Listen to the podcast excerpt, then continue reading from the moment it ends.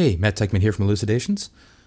Before we get going today, I just thought I'd ask if you're a fan of the show to maybe go to our iTunes page and leave a rating and or review, and that way more people can discover it. All right, thanks.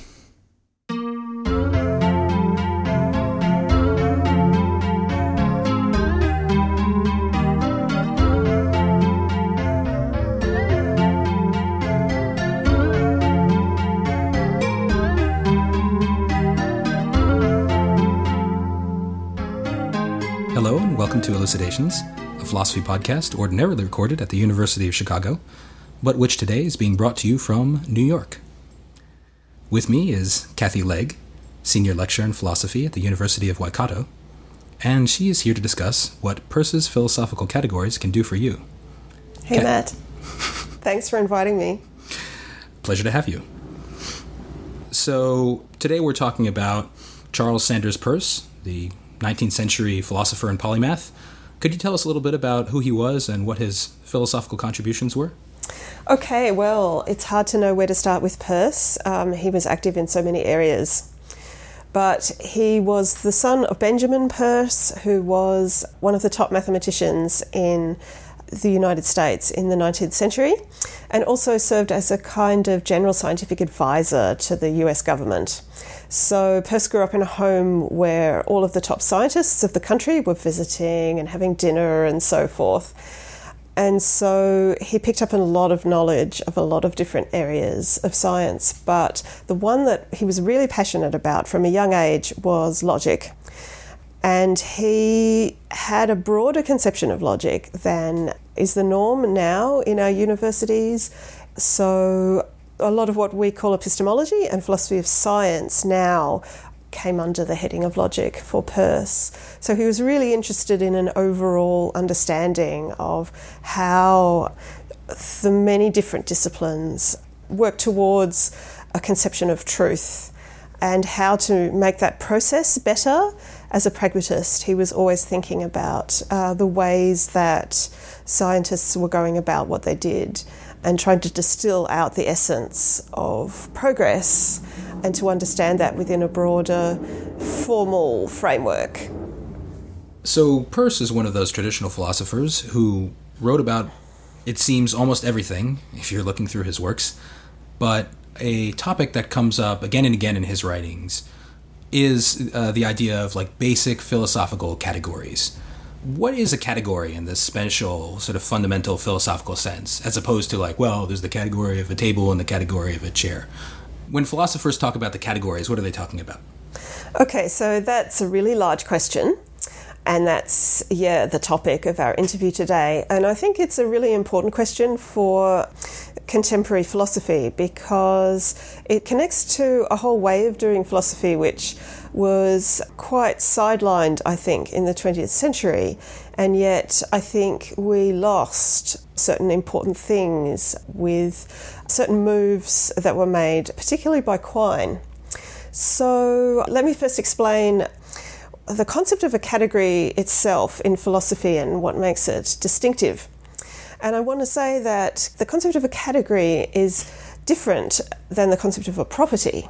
So a popular approach to contemporary metaphysics today would be to think that reality consists of things and things have properties. So we have things like tables and chairs and electrons and so forth. And then these things have properties like colours and shapes and electric charge or whatever. And if you can give a complete list of all of the things and all of the properties that those things have, then you have exhausted reality.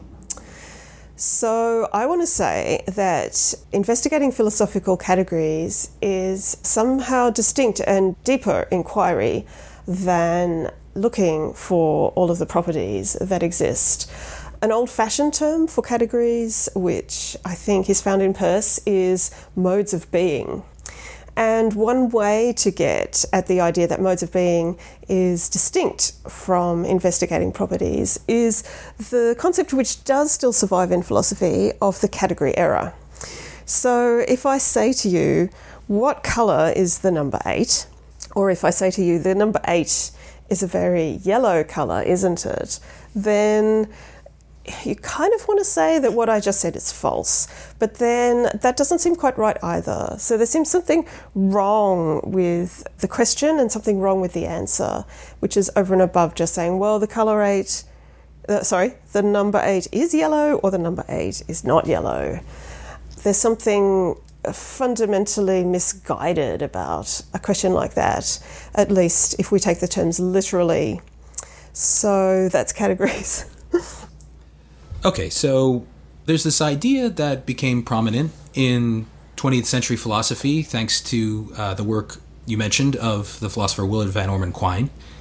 And the idea there is that if we can just list all of the objects there are in the world and then list all the properties that each of the objects in the world have, we will have described everything there is to describe in the world.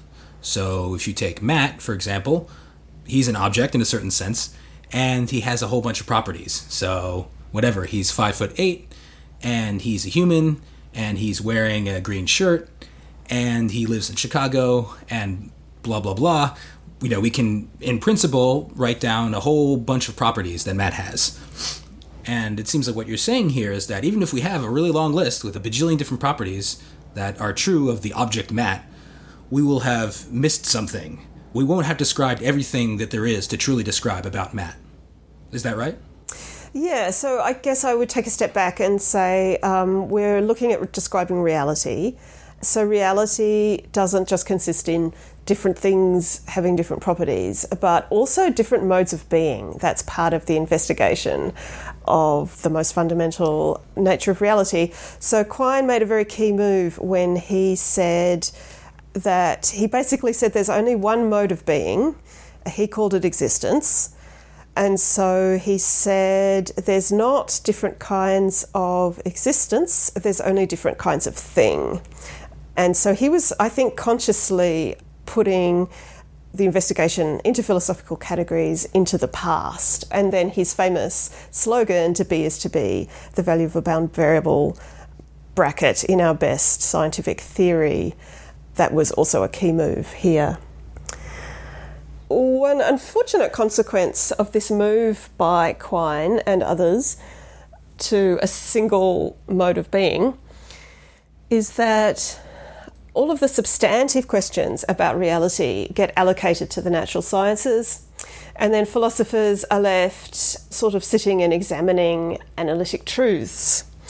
And there's an interesting example of this kind of thinking in a recent interview with Peter Unger in three A M magazine, which a lot of people discussed when it came out, which seemed to many people to present quite a somehow dismaying or disappointing vision of philosophy. So in this interview, Unger says, basically, philosophy is a bunch of empty ideas. And to quote him, he says, to say new and interesting things about the world, you really have to engage with a lot of science. He says, people who are signing up for philosophy want to learn something about the ultimate nature of reality. And when you're doing philosophy, you don't have a prayer of offering anything close to a correct or even intelligible answer to those questions. Now, I think nothing could be further from the truth. So we have a dualism, if you like, here between sort of empty analytic claims and then on the other hand, the synth- what used to be called the synthetic claims, the claims about reality are all the business of the natural sciences. And what- analytic, to clarify, means true by definition. Oh, right? Sorry. Yeah. So the traditional idea of philosophy was that there was a thing called the synthetic a priori. This is what Immanuel Kant was trying to investigate, which is the role that philosophers can have in investigating the deepest nature of reality a priori, which means just by thinking about it. And philosophical categories is part of how we do that, I think. Okay, so the idea behind there being different modes of being is that it's not just that, well, there's this thing and we can ask, does it exist or not? Rather, they're kind of like different ways of existing. there isn't just existence, period. There's existence as a mm. blah versus existence as a blah blah. Mm. Although I prefer uh, being to existence here. So there's different ways of being, mm-hmm. because I think the concept being is more broad in its association in people's minds. I think mm-hmm. existence tips people towards thinking of material objects like tables and chairs. So what would be an example of a different way of being that's not existing? Yeah. So think about possibility. Um, we think that we have a lot of knowledge about what things are possible as well as the things that actually are the case. I'm a philosopher, but I like to think that it's possible that I could have had another career. For instance, I might have been a lawyer. And it seems that we can intelligibly talk about these possibilities. And yes, they don't have the same kind of being as the things that actually are the case. And yet it does seem that, at least in some cases, we want to say some claims are true and some claims are false about what's possible. Right, absolutely. So I don't have a sister, but imagine maybe I could have had a sister if certain things in the past had turned out differently. And we can go further than that. We can say, if I had had a sister, certain things would have been true about her. For example, she probably wouldn't have been a native Swahili speaker, and so on and true. so forth. So a possible object, I guess, would be an example of something that has a way of being, which just means something like we can talk about it and think about it, but it doesn't exist because it isn't an actual object. Yes. Okay, so, yeah, we have these two different examples of ways of being. And Charles Sanders Peirce thought that there were three different ways of being, which he called firstness, secondness, and thirdness, which I have to say is quite a mouthful. Um, what exactly is Peirce getting at with, uh, let's start with firstness. Okay, okay. So I'll just give a little bit more background. So Peirce started his early education in philosophy with reading Kant's Critique of Pure Reason over and over again, until he'd almost memorized it. And Kant has twelve categories. So he has like a table, it's kind of four by three. And basically Peirce decided that the three was the most important division in Kant's system of categories. And so he sort of took that and refined it down to the essence of what he saw that three-way distinction was. And so one of his early papers was called On a New List of Categories. Uh, it was published in the eighteen sixties. So he said, uh, hooray, look, I've got the twelve down to three. And he saw this as a major achievement. So firstness, secondness and thirdness are very abstract concepts. And if you like, they show up, they have different faces, if you like. So they, they show up in different areas of philosophy in different ways, but there's a kind of um, a very general structure that they all have in common. So firstness is basically, if we understand the concept logically, it's anything that's just one, just one thing in and of itself. And so it's not related to any other thing in the way that it is. So if you think, well, what are some of the things that are monadic in that way, just one thing? Well, you could think of a pure colour, you know, just in and of itself. You could think of the kinds of qualities that can't be explained to other people unless they've experienced those qualities. So, for instance, a deep red has a particular quality in and of itself that you just have to experience to know what it is. So that would be one example of firstness.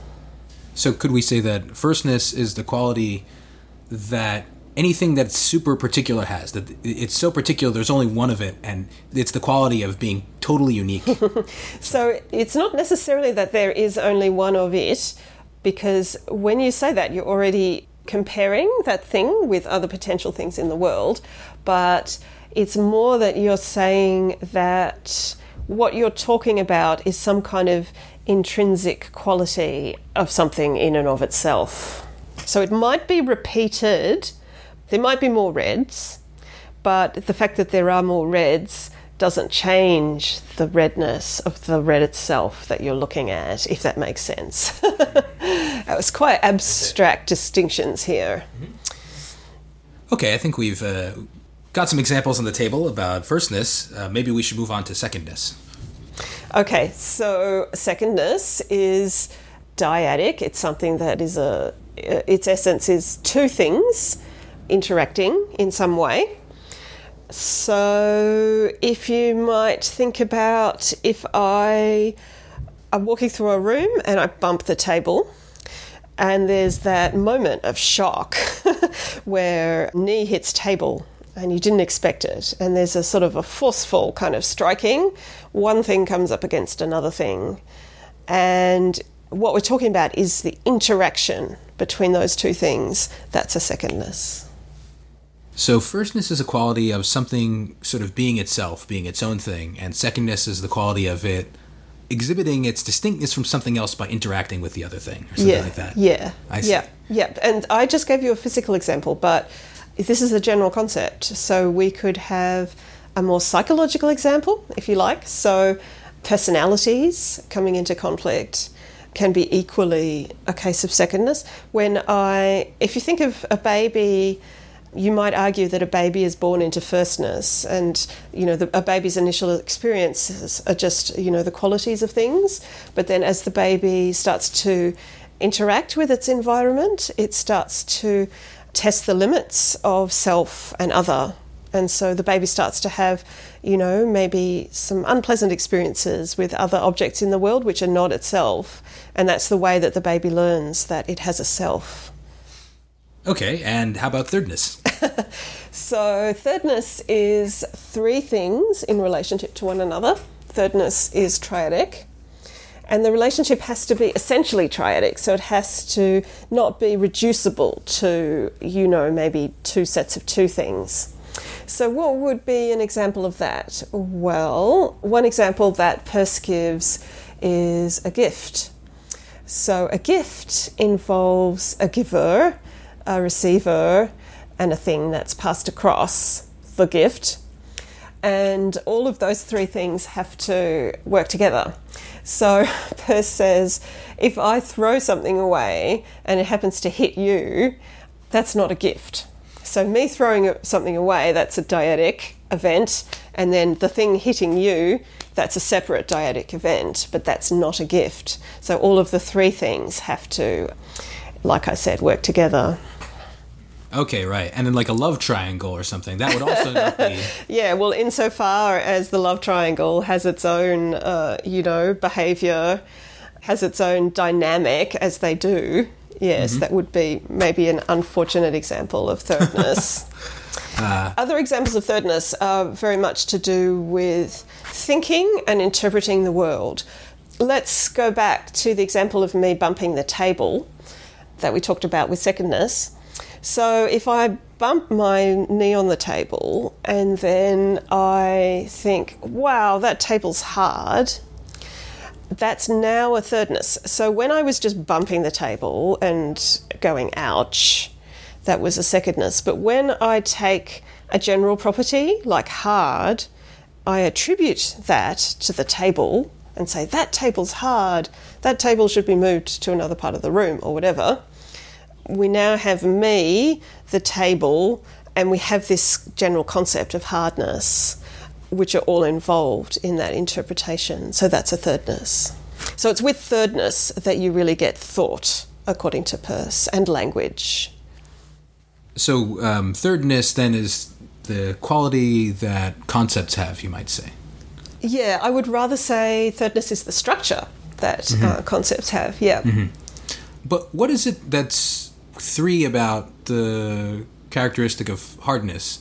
Isn't it one thing? Like, how's it bound yeah. up with me bumping my knee against the table? So it wasn't the characteristic of hardness itself, but it was me applying that concept to that table. Ah, uh, okay. I see. Yeah. Oh, that's yeah. like giving somebody a book, because there's the so. giver, the receiver, and the book. Yes. Likewise, in the interaction between you and the table, there's you, the table, and then the thing that you perceive in the table, the hardness. Yes, that's right. That's right. But any time we use language, you know, the basic structure of a proposition is, you know, some kind of subject and some kind of predicate, and they're put together. So that's actually the same structure. That's the basic thirdness, which is required to construct any proposition at all. So you, now you see how general the concept is. So in the sentence, Matt is happy, there's the subject, Matt, mm-hmm. there's the predicate, happy, yes. and then there's the person making the assertion, who's the third party, or, or the active assertion or something? Yeah, well, we can say, you know, the, that a predicate is applied to that subject, and it's applied by me if I say the sentence, Matt is happy, but then anyone else who un- hears the sentence and understands it has that same process of interpretation going on in their mind. So any interpretation is a thirdness in that sense. It's interesting, this notion of the categories is, it seems like every every one of these categories is like a different kind of encounter, or at least that's sort of mm. how I'm thinking of it. Yep. Like an encounter with a different kind of structure. Yes, something. Yes, that's a good way of putting it. Is there a fourthness? That's a good question. So Peirce did a lot of investigating into that question, because he had a claim that his three categories were not only irreducible to one another, so I said before that a thirdness can't be decomposed into any set of dyadic relations, but the three categories were also sufficient. So basically there is no fourthness. So although no thirdness can be decomposed into secondnesses, any quote-unquote fourthness could be decomposed into thirdnesses. So I'll give you an argument for that with an example. So we have to think of it like a four-way relationship. So imagine that somebody is buying a house. So we could have the buyer, uh, number one, we could have the seller, number two, we could have the real estate agent, that's number three, and we could have the house itself, that's number four. So why is that I buy a house with the following real estate agent? Why is that not an example of fourthness? Well, Peirce said you can think about the event of the house buying. And this is actually also, if we look at twentieth century philosophy, this is um, a Davidsonian account of events. Anyway, so we can say there is this event. The event was a house buying, so now we have we have a subject-predicate structure. So we have event E was a house buying, yeah, subject-predicate, so that's just a thirdness. We have in event E, I was the buyer, that's another thirdness.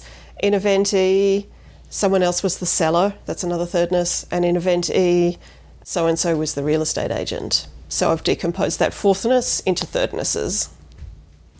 So the philosopher Donald Davidson famously argued that in sentences that involve human action, you can understand them as being synonymous with sentences about events.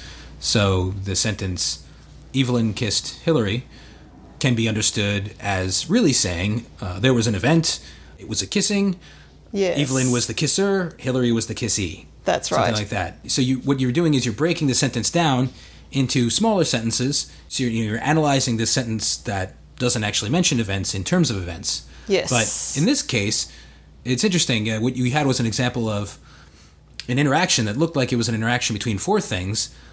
But what Peirce suggested was that you can break it down into a bunch of smaller interactions between three things. Yes. And still be talking about the same thing without loss of information, as it were. That's right, that's right.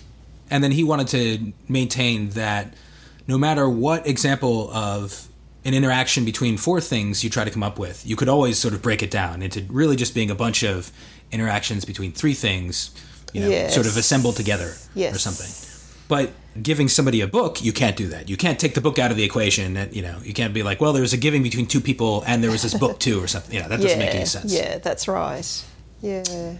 So earlier when we were thinking about Peter Unger's interview, there was a concern that a lot of philosophy today is perhaps overly beholden to kind of a way of thinking about questions that's modeled on the natural sciences. And in particular, the natural sciences don't really examine different ways of being. They're more interested in cataloging, doing the kind of thing that we attributed to Willard Van Orman Quine earlier, namely rounding up all the things there are in the world and listing their properties. Mm-hmm. How does natural science fit into this firstness, secondness, thirdness scheme we've just been discussing? It, uh, how should we understand the the work of the scientist in this framework? So Peirce thought a lot about how human knowledge should be organised and, yeah, the place of the natural sciences within that. And again, some of the work that he did here seems perhaps old-fashioned from a more twentieth century perspective. But nevertheless, I think it's a valuable enterprise to think about how everything fits together. So Peirce used the term architectonic, which is a term in Kant, and it's just like architecture is building a house and planning the overall structure. Architectonic is the same thing for knowledge. And so Peirce arranged what he called a hierarchy of the sciences. And the basic structure was meant to be that they were sort of arranged one on top of the other in a tower. And each science, so this is science in a very broad sense, just meaning knowledge, each science gets principles from the science above it in the hierarchy, and it takes data from the science below it in the hierarchy. So basically, knowledge is inheriting, concepts are being inherited down this tower. So the basic structure of the tower is right on top is mathematics. So this is, you know, a purely formal science. And mathematics, Peirce had a hypothetical interpretation of mathematics. So mathematics doesn't talk about what's actual at all. Mathematics makes no positive claims. Mathematics just tells you if you make this hypothesis, then this must follow. So mathematics is the science that draws necessary conclusions. Directly after that, Peirce put a science of phenomenology, which is the science or the process of just sort of opening your eyes and looking around you and describing what you see. So Peirce got the concept of the philosophical categories where firstness is like a quality and secondness is like a, a brute encounter with other things in the world, and thirdness is some kind of mediation or interpretation. He thought about those experiences of the categories through phenomenology. Next up, we get the three normative sciences. So these are aesthetics, then ethics, then logic. I find this part really fascinating. This is a very different way of thinking about these areas of philosophy than is mainstream today. But the aesthetics, ethics, and logic, they are arranged based on the three categories of firstness, secondness, and thirdness. So they all concern the good. They're the normative sciences. Aesthetics is about whatever is good in and of itself. So that's a firstness. Ethics is whatever is good in the way of action. So that's going out in the world and doing things. That's a secondness. But ethics is a special case of aesthetics because what's good in the way of action is a special case of what is good in and of itself. And then logic is whatever is good in the way of thought. And thought is a special case of action for Peirce, pragmatist. So logic depends on ethics, actually, for its principles about what's good in the way of action. So we've got aesthetics, ethics, logic, and then from logic we get to metaphysics, and then from metaphysics we get to physics, and then we start with the natural sciences. So obviously there's a lot going on in those upper levels before you ever get to the natural sciences. So there's a huge difference here with Unger's vision of you either do physics or chemistry or biology, or you're just, I don't know what he thinks exactly, but thinking about the meanings of words and disputing about if word X means this, then word Y has to mean this. But there's nothing there about looking at the structure of reality. So this is a really fascinating hierarchy of uh, different human enterprises. This idea you mentioned that everything in the hierarchy draws data from the practices below it and principles from the practices above it. So aesthetics, the philosophy of art, you know, the, the philosophy of beauty, that's pretty high on this hierarchy. So is that to suggest that maybe, you know, people who are appreciating art and writing about beautiful things draw on data from, like, chemistry? You know? Yeah, well, is that such a terrible idea? But I will say that the discipline of aesthetics for Peirce, it's something that he only started thinking about seriously quite late in his life. He never saw that as really the area of philosophy that he was terribly interested in earlier on, ethics also. But when he developed his hierarchy of the sciences, he came to see that it needed to have this position quite high up. But Peirce's categories give you a way of thinking systematically about what would be the point or the underlying purpose of studying uh, aesthetics. So earlier on I said that if we think of aesthetics as the first of three normative sciences, then that would lead us to think of aesthetics just as the study of anything that's good in and of itself. So I suppose intrinsic goodness is the real purpose of aesthetics, and that's a much broader inquiry than just beauty. So then you get interesting questions like, what is it for something to be intrinsically good? What does that mean? Why would we say such a thing? This thing is good in and of itself. Is it because it's got some kind of harmony? Or, yeah, I mean, obviously art looks good in some kind of sense, and that's why aestheticians have studied art, but they don't necessarily have to restrict themselves to that. And what Peirce ended up thinking was that the most fundamental concept of what is good in and of itself is the growth of concrete reasonableness, is actually how he put it. So the way in which a harmony of thought and ideas can increase itself and become, our thoughts and practices become more integrated and more successful, because his concept of reasonableness incorporated that. So one school of thought that's very influential today is often given the name naturalism. And of course, naturalism is a, different people mean different things by the term naturalism, but usually it refers to a style of philosophy that's very closely tied to what's happening in science right now, the latest advances in science. And there are certain philosophical naturalists who argue that, there, I mean, really philosophy is kind of just a part of science, and philosophers and scientists are really kind of doing the same thing. You've argued that Peirce's vision of the relation between these different human endeavors gives us an, an attractive alternative to contemporary naturalism. So what's that alternative picture? How do you think philosophy really is related to science? So I want to say that Peirce is a naturalist also. And so even though I've been talking about the quote-unquote synthetic a priori, getting knowledge of reality just by thinking, that doesn't compromise Peirce's naturalism. So to understand why that is, yeah, which I think, you know, is something that Unger doesn't understand, but to understand why that is, we need to think carefully about what does naturalism really mean. So it seems that for some philosophers today, commitment to naturalism means that you let scientists answer all of the questions about reality, and then you give philosophy a role which was described by Locke, I think, as an under-labourer, just kind of clearing the way for uh, the natural scientists to do what they do and tell us about reality.